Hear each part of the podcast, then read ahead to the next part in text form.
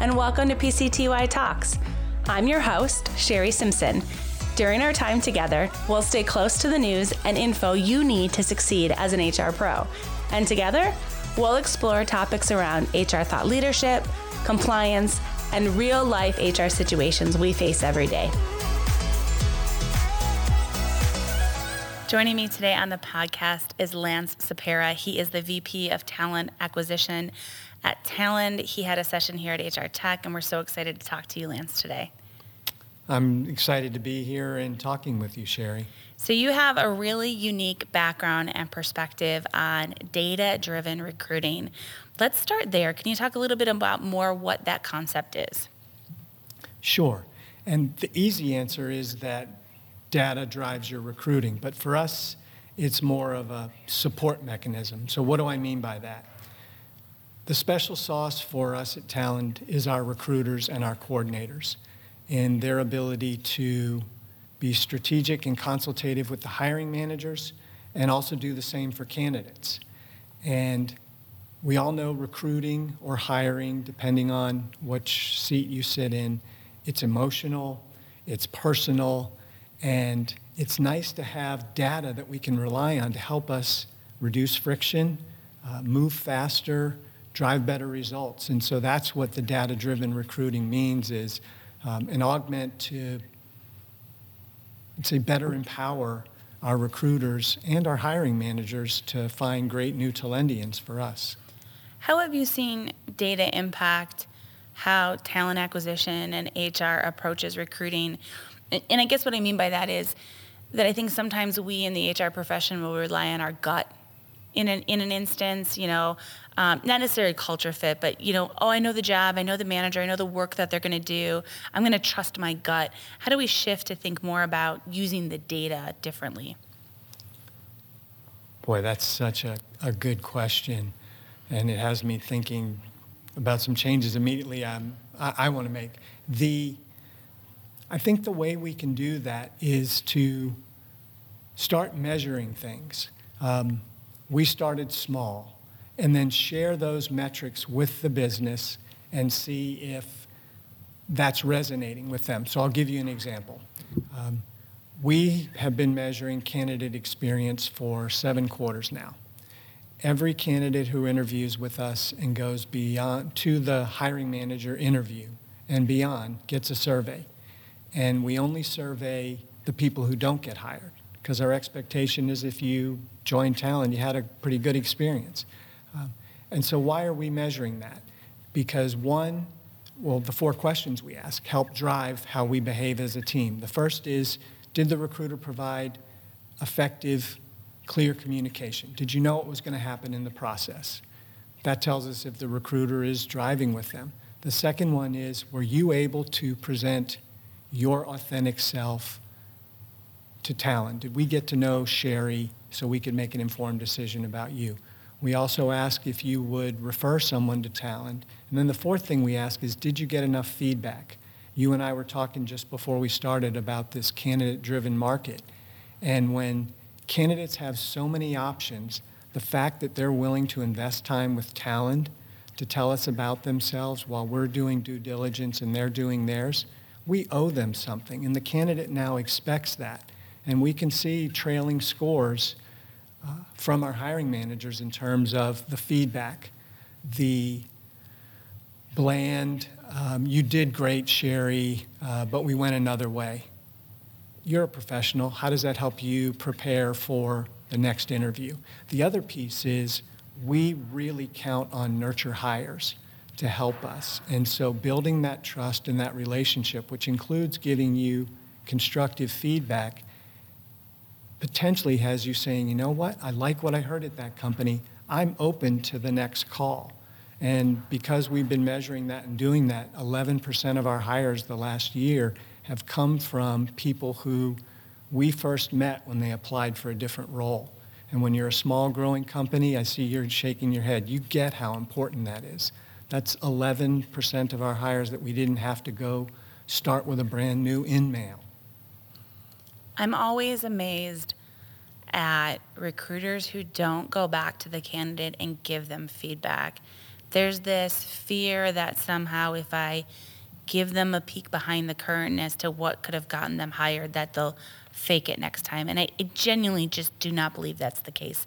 I think you know, if you're in the spot where you're looking for a job, it's our due diligence to, t- to tell you and say, hey, you know what, when we were looking for this role evaluated against the job description, here's where another candidate had more skills or had more whatever. So here's some advice if you want a role like this to go get this skill set or, or whatever.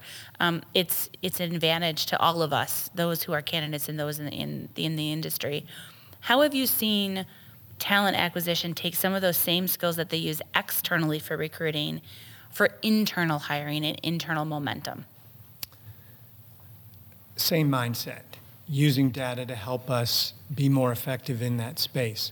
So for us, uh, we actually have a program, Talent First. It's part of our culture that for every role that we open, we're going to look internally first. And a couple of things help us drive that. First is measuring it. We set a goal as a company that we wanted 25% of our open positions to be filled with internal Talendians. And we're measuring that and we're sharing it with the business and with the company. A couple of parts of our process also support this. When a new role is being opened, we've taken to adding an extra step right now where the HR business partner is working with the hiring manager on just because it's a backfill role, do you need that same skill set or experience level? Now's the chance for you to rethink your org because you're hiring someone for the next three to five years or more, hopefully. Uh, so there's thought around what this role is going to do, and that gives us a chance to say who here could do that. The other thing we do is we post it internally. And those two pieces give us a chance to be thoughtful ourselves about who here could do the role. And the second piece is it's a chance for someone at Talend to raise their hand. Um, in measuring this, we've also received some good feedback and data ourselves around the opportunity we have to use data and information to be more proactive. If we had better information in our HRIS system and a new business analyst role was popping, and we could look and see, huh, we had no idea so-and-so had done this before they joined us. That kind of thing can help us be more proactive with our own people. Um, but it's a great question that you're asking, and it's a key part of how we're growing our company, but also retaining our people. How do we make sure that our data stays clean? And, and what I mean by that is when I think about talent acquisition, right now especially, we have these huge nets cast because you know the candidate now has so much more control as to what organizations they are become choose to become a part of want to work for whatever company aligns to their values. And so we're kind of getting inundated with all of this data. How do we make sure that we the output of that data as we're making decisions on who to pursue is clean and useful i guess for us to make the best decisions Another good question, and I'm smiling because it's actually twofold. One quick piece is that's what our company helps other companies do, is use your data effectively. Um, but in terms of recruiting, for us, we're adopting that mindset that you hear in the sales organization, which is if it's not in Salesforce, it didn't happen. And so we're trying to drive that behavior with our recruiters. Most recruiters just want to talk to people, assess, build relationships, and get people hired. But because we're trying to use data to help them be more effective and empowered, they need to put information into our ATS. Um, I talked about the nurturing hire earlier. If they're not properly tagging a super sharp candidate, particularly the ones who maybe didn't get to the offer stage, how are we going to know the next time a role opens to go back to that person? You know, the recruiters shift to supporting a different business unit. We have so many recs open, they don't know that role is open again that they've been waiting to call Sherry about. So the keeping it clean is a big part of what we're doing. And we've made some investment from a people perspective in our data and analytics team to run some audits to help us. We get some alerts, for instance. I talked about the candidate experience being so important. There's a queue the recruiters can set up in the ATS to let you know you haven't touched this candidate in seven days. That's kind of our back to the promise we made to keep them informed and knowing where they are, even if, is, even if it is, I don't know. Tell them that. People hate the vacuum, you know, the information vacuum.